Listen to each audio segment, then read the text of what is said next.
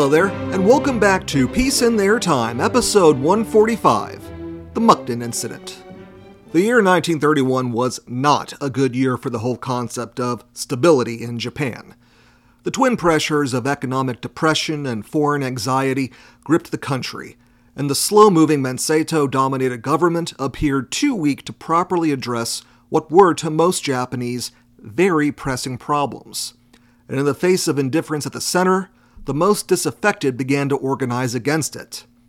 The core anti government sentiment came from nationalist military men, angry students, and farmers watching their whole world collapse. All of them were tired of the corruption in politics, as well as what they saw as attending to the interests of foreign partners before Japan's own. They called for a Showa restoration, Showa being a reference to the regal name of Hirohito. In a nutshell, they wanted to replicate the conditions of the increasingly mythologized Meiji Restoration. They wanted a society where enterprise would be used to enhance the national interest, not just chase profits. That politicians would promote harmony at home and expansion abroad. The corrupt ministers and advisors surrounding the emperor would be removed, and the emperor Showa would be properly empowered to guide the nation, which surely would mean that he would agree with them. It was a heady cocktail of ideas when compared to the hollowed out liberalism of the era. The left had been so comprehensively dismantled that there were next to no other political spaces that people could turn to if they felt the existing system had failed. In looking to the example of the start of the Meiji era, these radicals were appealing to a simpler time when everyone was working towards the common good. They conveniently forgot the destruction of the samurai and those who had to bear the terrible brunt of industrialization from back in those days. Or maybe they did remember and just didn't care. Most of them were ultra nationalistic and favored an authoritarian response to the nation's problems, after all. Among the army, the desire for a Showa restoration split that grouping into two factions. The Imperial Way faction were the radicals who desired a break with status quo politics and a turn towards authoritarianism and expansionism. They're the guys who so often got sent to distant postings in the colonies when their voices grew too loud at home. Meanwhile, the more moderate control faction favored the army being hands off of domestic politics and preferred influencing policy through the traditional system of consensus. Mind you, they were still conservative and nationalistic themselves, but of a more cautious, uh, traditional sort. With power seemingly locked up by the establishment elites, secret societies began to crop up among the ultranationalists. One such secret society that came together in the summer of 1930 was the Cherry Blossom Society, headed by Lieutenant Colonel Hashimoto Kingoro. The group consisted of a hundred or so members mixed between army officers and civilians. They plotted an uprising in Tokyo and also for target assassinations of major figures, all set for the late winter or early spring of 1931. But they were foiled when they approached General Ugaki Kazushige to take over the prime minister spot after their hypothetical success. Ugaki, to his credit, saw that the society absolutely did not have the pull to accomplish such an ambitious goal, and brushed them off. He certainly had political ambitions, but knew that realizing them via a coup probably wouldn't endear him to the other elites. Plus, it would make the army an open target if things didn't go well, which was almost a certainty. The Society tried to have a go at it anyway, but their attempts to instigate some preliminary riots failed and everybody just packed up and went home. Except those on the ground who tried to start the riots, they did get arrested. Ugaki, though, may not have supported the group, but he was sympathetic with them and intervened to prevent an investigation. Those arrested got off with light sentences. The slap on the wrist wasn't enough, and in October 1931, shortly after the Manchurian invasion we'll be covering in a moment, they tried again, this time approaching General Araki Sadao, who was seen as the chief of the Imperial Way faction. It was the same plan as before, but even Araki declined to support them and instead arrested the society's leaders but only briefly. He also sympathized with them, and they were only held for brief stints of a month or less, which was also enough time to dissolve the society and remove it as an annoyance. For Araki, the group probably wasn't necessary. With the Manchuria invasion well underway by October 1931, things were going exactly how he wanted. But this wasn't the only secret society, and there'd be more incidents in the near future. But for now, let's look at the lead up to the Mukden incident. In Tokyo, things were breaking down. Last week, I covered how Prime Minister Hamaguchi was shot and, while he didn't immediately die, had to step down in April 1931 due to the refusal of his wounds to heal. His replacement was Wakatsuki Reijiro, which, for those of you with really good memories, will, remember popping up last season as a replacement prime minister for Kato Takaaki when he suddenly passed away. Which I guess makes uh, Wakatsuki kind of a pinch hitter in Japanese politics. Unfortunately, that wasn't quite what the nation demanded at so delicate a moment, and his stay the course stance didn't endear him to many. That he had been a delegate to the London Naval Conference the year before also made him a bitter enemy of the military. With the government appearing weaker than ever, members of the Imperial Way faction saw their moment to move. The Japanese army was well positioned for a strike into Manchuria. There were two armies of occupation on the Asian mainland the Garrison Army in Korea and the Kwantung Army stationed on the Liaodong Peninsula of northeast China. The Manchurian warlord, Zhang Xueliang, referred to as the Young Marshal to differentiate him from his father, Zhang Zuolin, was in a precarious position. While he had officially merged his inherited warlord faction, the Fengtian clique, into the KMT under Chiang Kai shek's authority, Zhang was effectively still an independent player. This wasn't necessarily a positive when dealing with the Japanese. On account of Manchuria's distance from Chiang's power centers of Nanjing and Shanghai, Zhang couldn't expect quick support from the south. On top of that, Chiang's continued feuding with the remaining warlords and campaigns against the communists tied down the bulk of the KMT's armies far away from Manchuria. Then there was the fact that his father's long wars over northern China across the 20s and his own fiasco versus the Soviets in 1929 had pretty well wrecked a lot of his armies. Oh, he still had close to half a million men under arms on paper, but a great many of his best troops and equipment had been expended. And speaking of expended, the region's finances were a disaster with multiple paper currencies in play, all of them being nearly worthless due to overprinting to try and pay for all the military expenditures. Much of the Fengtian's investments had gone to, into weapons manufacturing, which would have been worth it had the faction actually won their wars. Now being confined to Manchuria, those weapon industries did not prove to be economic boons. Meanwhile, Zhang's relations with the Japanese were not doing great. His father had been an unruly client warlord at the best of times, which contributed to his being murdered by them in a train bombing. Understandably, this did not endear the young marshal to the Japanese. Thing was, he had no choice but to deal with them. Most of the investment coming into Manchuria was from Japanese businesses, and they controlled the South Manchurian Railway as well. I mentioned Zhang going to war briefly against the Soviets, and it had been over the North Manchurian Railway. Well, the Japanese, for their part, controlled the southern sections of the line. Under Japanese control, the railway was managed by a single company, Mantetsu, whose operations went way beyond running trains. The company effectively became an offshore Zaibatsu, as it diversified into mining, shipping, warehousing, hotels, ceramics, oil, steel, electric companies, farms of all kinds, and even ran public services and collected taxes within the area around the railroad that fell under its jurisdiction. It was the biggest Japanese company in existence and didn't even have any operations in Japan. I'm going to talk in more detail about how Manchuria was kind of an economic Wild West in an upcoming episode, but keep in mind that it had been that way before the region even came under occupation. In 1906, the civilian Japanese population in Manchuria was around 16,000. By 1930, it was over 230,000, a third of them directly employed by Mantetsu, and almost all the rest running businesses that serviced those employees. The scale of the investment made Zhang dependent on the Japanese to keep his own economy going.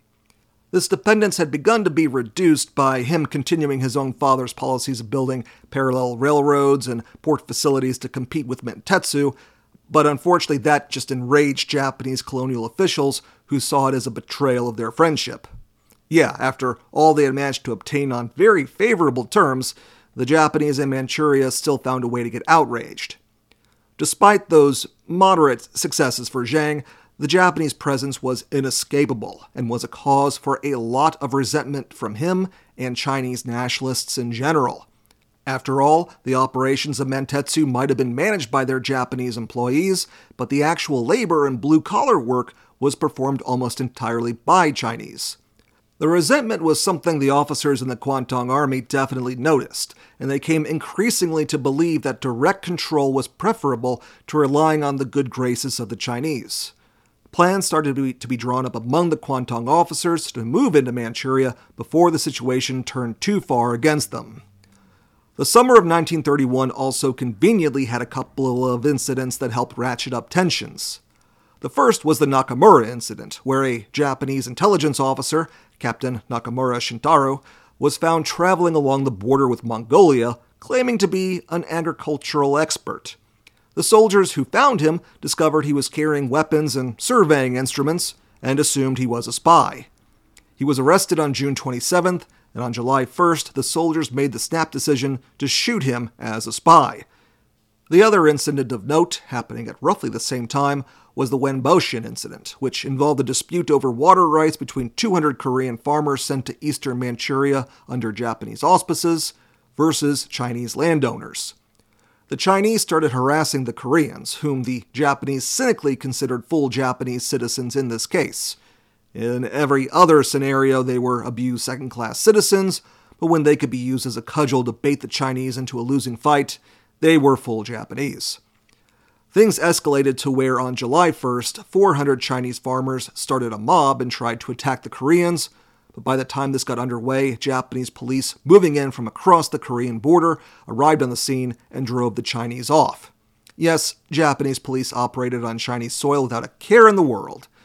The whole thing was minor stuff, honestly, and shouldn't have been important, except for the fact that papers in both Japan and Korea reported that hundreds of Korean farmers had been killed, which incited a load of violence across Korea against Chinese nationals.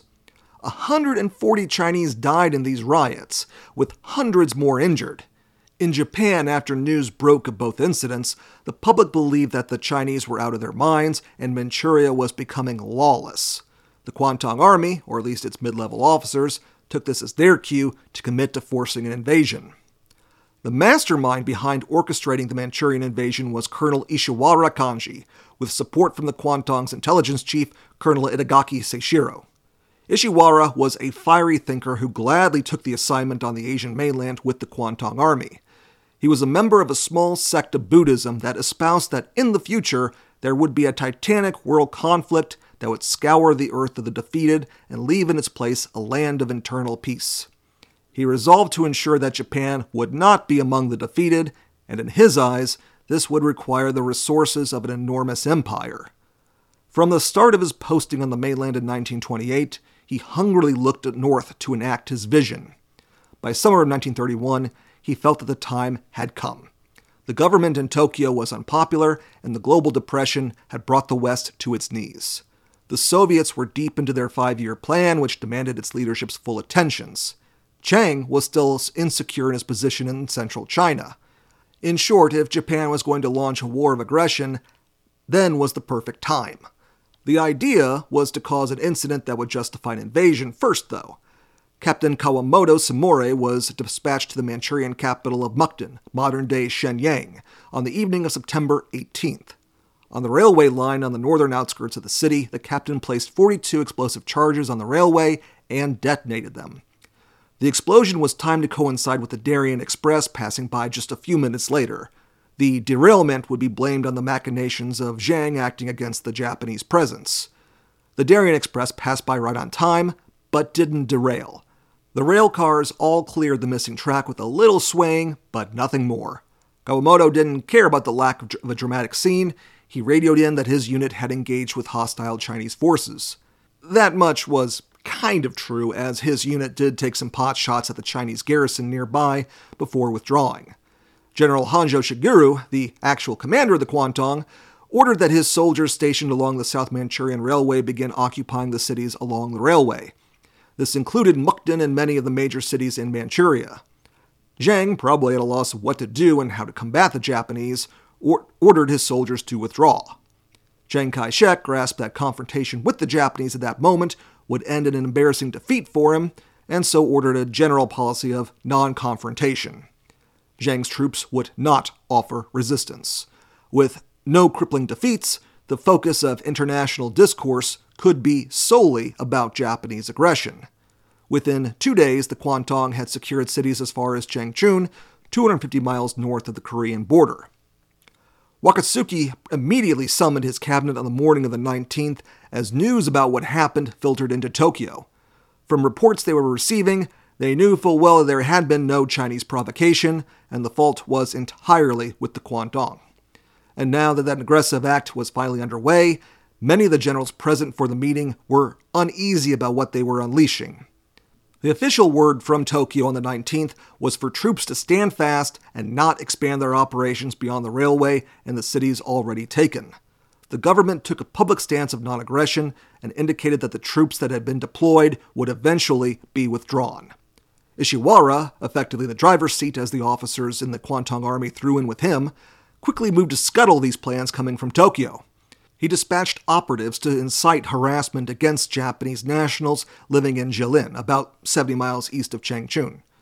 After getting word of some nebulous harassment, Ishiwara and his supporters on the 21st requested that Honjo defy Tokyo's orders and send in additional troops. Honjo initially refused, citing orders coming directly from the defense minister, but his junior officers confined him to his office and begged, prodded, and badgered him all through the night. The old general finally broke down out of exhaustion and told them they could do whatever they wanted to do. The next day, Kwantung troops entered Jilin. Meanwhile, troops from the Korean garrison got into the action and advanced north of the Yalu River on their own initiative. Manchuria is dominated by three provinces Liaoning in the south, Jilin province in the center, and Heilongjiang in the north. With the fall of Mukden and Jilin City, the first two provinces effectively passed to Japanese control. Ishiwara declared both provinces independent and severed from China. Wakatsuki didn't know what to do about all this. The army's high command might have been miffed about being disobeyed, but they didn't want to start an interfactional conflict over it. Since, hey, even members of the control faction were probably a little pleased that Japanese soldiers were taking so much ground without a fight. Then there was the matter of public opinion. Japanese correspondents were with the troops every step of the way, and the cameras were rolling from day one. Footage was constantly being flown in, and starting on the 21st, public showings of films filled with the images of victorious Japanese soldiers were played for applauding crowds. Newspapers went with the Kwantung's version of events and blamed the Chinese once again as being out of control. Finally, on the 24th, days after the fact, Wakatsuki convened his cabinet again and retroactively authorized Jilin's occupation. He again confirmed that Japan did not intend a full occupation and was merely looking out for its interests. It was all basically a police action, and he looked forward to working with Chang and the Chinese government on how to resolve the issue. In reality, it was obvious the Kwantung Army was completely out of Tokyo's control. This pattern of approving aggression after the fact would happen constantly in the following months. On October 8th, Ishiwara ordered the bombing of Jinzhou, a city about 150 miles southwest of Mukden. No real reason, just a pointless show of force against a city that wasn't even garrisoned with military targets. Again, Tokyo gave its nervous approval. At the end of October, a detachment of Chinese troops defied their orders and attacked a group of Japanese railway technicians in the city of Chichar, the capital of Heilongjiang province. Tokyo asked Ishiwara to send in some troops as protection, and he took over the entire city. The town's occupation would be the first appearance of Chinese collaboration troops that would eventually become the Manchukuan Army. It would not be an auspicious start for them. One Zhang Haipeng commanded a force of Manchurian troops that had gone over to the Japanese at the start of the invasion and attempted to enter Chichar. The local garrison, though, did the fake surrender bit and ambushed the traitorous Zhang Haipeng, sending his forces scurrying and blowing a bridge vital to getting into the city. The Japanese would have to cede to the situation directly in early November. They were able to scatter the Chinese and get the bridge fixed up, but that initial battle would highlight a dilemma. The Manchurians would have to offer some support in policing the new conquest, as the Japanese themselves lacked the manpower to be everywhere at once. Or worse, had to be deployed against the Chinese or Soviets directly. But finding good collaborators was never an easy job, and the record of such soldiers was always going to be poor. One way that Ishiwara and his followers thought might inspire some fighting spirit was in creating an actual state that could be fought for. Even the Imperial Way officers thought that a conquest the size of Manchuria was simply too much for them to process all at once. After all, the region was larger than the state of Texas, and despite Japanese colonization, was overwhelmingly Chinese. Uh, then there was the issue of the rest of China still being right there under Chiang Kai shek's leadership. Chiang might have been playing a delaying game to buy time and modernize the core areas of China to where he could field a modern army go toe to toe with the invaders, but he did not renounce the provinces. Japan would be an occupying force and could not secure their territory via a treaty at that moment. It would be a dangerous game for Chiang to play as the passions of his nation were tilted heavily towards immediate confrontation. Protests would break out all over China during that autumn and winter, and Chinese nationals would pack up and leave Japan. Still, Chiang kept a cool head, as he realized that the time wasn't ripe for a showdown while his army still needed an overhaul and was currently being bogged down fighting the communists. Instead, on September 20th, 1931, just days into the invasion, Chiang protested to the League of Nations and asked for them to arbitrate the dispute between the two countries. In November, a commission was dispatched under the command of the British Lord Lytton to head out east and assess the situation. It might sound ridiculous that a fact finding mission was needed given the circumstances, but the gears of the League turned slowly. Chiang was comfortable with that, though, as he understood his case needed to be rock solid. The big question mark was how Japan would respond to international censure, and how far they would allow themselves to be isolated.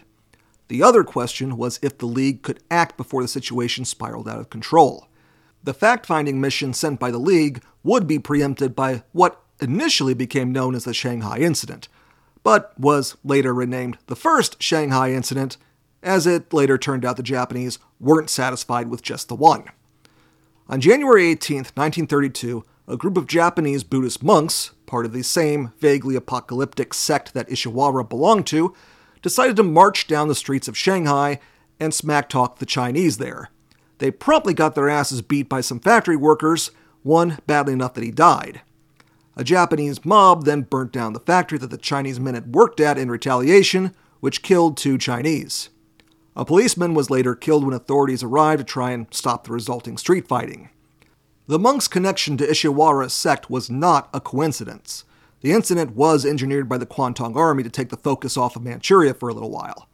Their plan worked, though maybe not in the way the Kwantung might have hoped. The local Chinese, in retaliation, launched boycotts of every Japanese business in the latter country's quarter of town within Shanghai, and you could be sure that protesters showed up to ensure those embargoes were enforced. On January 28, 1932, the Municipal Council of the Foreign Settlement declared a state of emergency, and Japanese Marines were deployed into the city, some 3,000 in total. In addition, planes and warships were at the ready offshore to support the Marines.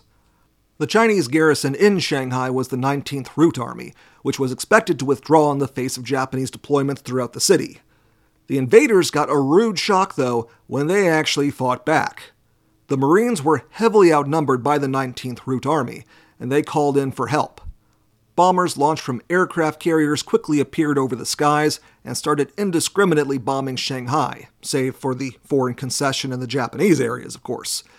This was an intrusion that Chiang could not abide, and he mobilized his army for a fight. Fearing a full scale invasion, he moved the capital out of Nanjing, 450 miles to the northwest, to the city of Luoyang, much further into the interior. A ceasefire was temporarily put into effect, but that just gave both sides time to shuttle in reinforcements. On the Japanese side, regular army units landed, while Cheng deployed two of his best divisions, specially trained by German advisors and equipped mostly to their standards. By February 14th, both sides were in place. On the 20th, the Japanese opened their offensive with artillery and airstrikes against the 19th Route Army in the suburbs northwest of the city proper. It was a grinding urban battle in tattered city streets that will become a depressingly common image that I portray on this show. Initially, the Japanese saw some progress, but were pushed out of their slight gains on the 22nd. Not wanting to get stuck in urban fighting and probably a little put off at the resistance of the Chinese, The Japanese regrouped and leveraged their air and artillery advantage. Heavy bombardments were utilized before any advance, and by the 28th, the outlying suburbs had finally been taken. This wasn't exactly a thrilling success, though, as the Japanese had been forced to throw in everything they had to take a few miles of ground, and while their troop size had expanded to 30,000 men, they were not interested in a drawn out land campaign. Thing was, though, they had to humble the Chinese somehow, and despite their material and qualitative advantages, well, the Chinese, in response, could just cycle units out and replace them with fresh ones, which prevented a big breakthrough. The Japanese opted to play a card that the Chinese couldn't respond to, though. The city of Shanghai sits on the Yangtze River, which flows way further inland westwards. The Japanese staged a naval invasion from the Yangtze further to the west, landing troops directly behind the Chinese defenses on March 1st. Now, caught in a vice between the beachhead and the guys coming from Shanghai, the Chinese were finally forced to abandon the area and retreat south. Sporadic fighting would continue for the next two weeks, but the Japanese didn't push much further, and the League of Nations was able to broker a ceasefire. The final agreement to end the fighting was only signed there on May 5th and made Shanghai a demilitarized zone for the Chinese, while the Japanese could maintain a presence consisting of a handful of Marines. Uh, this was something of an embarrassment for Chang, as he no longer could maintain his own military presence in the city, although his government still controlled the non foreign parts. The Japanese were given some pause over the battle. They had been forced to commit massive resources for little gain. Moreover, their theoretically superior army had been held up capably by Chinese soldiers that suffered from some dire equipment shortages and had only overcome their foes by exploiting their control of the sea. International opinion hailed the Chinese as heroes, and Chiang became seen as a leader who the West could back against the Japanese and expect results. While global attention was diverted to Shanghai, the Kwantung Army had not been idle. Going back to the problem what to do with Manchuria now that they had it, Ishiwara and his followers hit upon the central idea that Japan would utilize when dealing with conquests across Asia. They'd set up client states, or puppet states if you want to be mean about it, which you probably should be, since these governments are all going to be totally in the thrall of the Japanese state. A puppet government would create the veneer of autonomy for the subject peoples while also keeping power concentrated in hands controlled from elsewhere. It would also give opportunities for collaborators to present themselves for service while giving them at least a shred of cover over their motives. A show committee of local Manchurian governors convened on February 16, 1932, right around the time that Chinese and Japanese soldiers were marshaling around Shanghai. They declared their intention of creating the new state of Manchukuo, with an official start date of March 1st. The chief executive of the new nation would be Puyi, whom you should remember as being a minor figure during the China miniseries last year. He had been the last emperor of the Qing dynasty while being only a boy, and after the old empire fell, he had bounced around detainment in North China, eventually falling into the hands of the Japanese. He had been living in their concession within the city of Tianjin, keeping a court of dead enders and entertaining the false promises of help from men like the dogmeat general Zhang Zongchang and Grigory Semenov, one time warlord of Chita during the Russian Civil War. On the eve of the Manchurian invasion, though, the Japanese saw him as a useful puppet and shuttled him north. Colonel Itagaki, the Kwantung intelligence chief and Ishiwara's partner in crime, informed Puyi that they were making him head of the Manchukuo Republic, the basis of this was that the Qing dynasty originated with the Manchu people, the main inhabitants of Manchuria centuries previous. And the Qing had always treated it as a special preserve, even after their Manchu heritage had faded. At first, Puyi was hesitant. He wasn't big on the whole republic idea, as he wanted to be emperor. Itagaki implied that his title could be upgraded in the future, but that also the young, weak willed, and honestly completely out of his depth man really didn't have a choice. Which, hey, at least the title bump did eventually go his way. Exactly two years later, in March 1934, he was proclaimed emperor and Manchukuo an empire. He even got to marry a relative of Hirohito and be considered a junior emperor to the supreme one, which was more than the other puppet states got. That isn't to say that Puyi had any power, Oh, no, no. Uh, supreme power in the land would be the Kwantung Army first, the Mantetsu Company second, and Manchukuo authorities a distant third. It would be the Army show from there on out, as even when the government in Tokyo set up a Manchurian bureau to manage affairs there, the army swooped in and claimed leadership of it. Understandably, given the circumstances of its creation, international recognition was slow to materialize for the new state and was concentrated to those wanting to get on Japan's good side. America led the way for the West when on January 7, 1932, well before the new state had even been declared, that the United States would refuse to recognize any form of Japanese occupation, whether it was a puppet state or direct annexation, which set the example for most of the rest of the world to follow. And just because Manchukuo was established didn't mean the struggle was over. Far from it. There were still plenty of Chinese remnant armies out there in the remote parts of the vast land, and Zhang Xueliang had launched a guerrilla war in the no man's land between southern Manchuria and China north of the Great Wall. Meanwhile, back in Japan, the nation's politics were in chaos, and political violence and threats of a coup abounded. There was that pesky League investigation poking around as well. And finally, there was the business of how to actually exploit Manchukuo now that they finally had it. We'll be taking a look at most of those topics next week, so join me then. And as always, thank you very much for listening.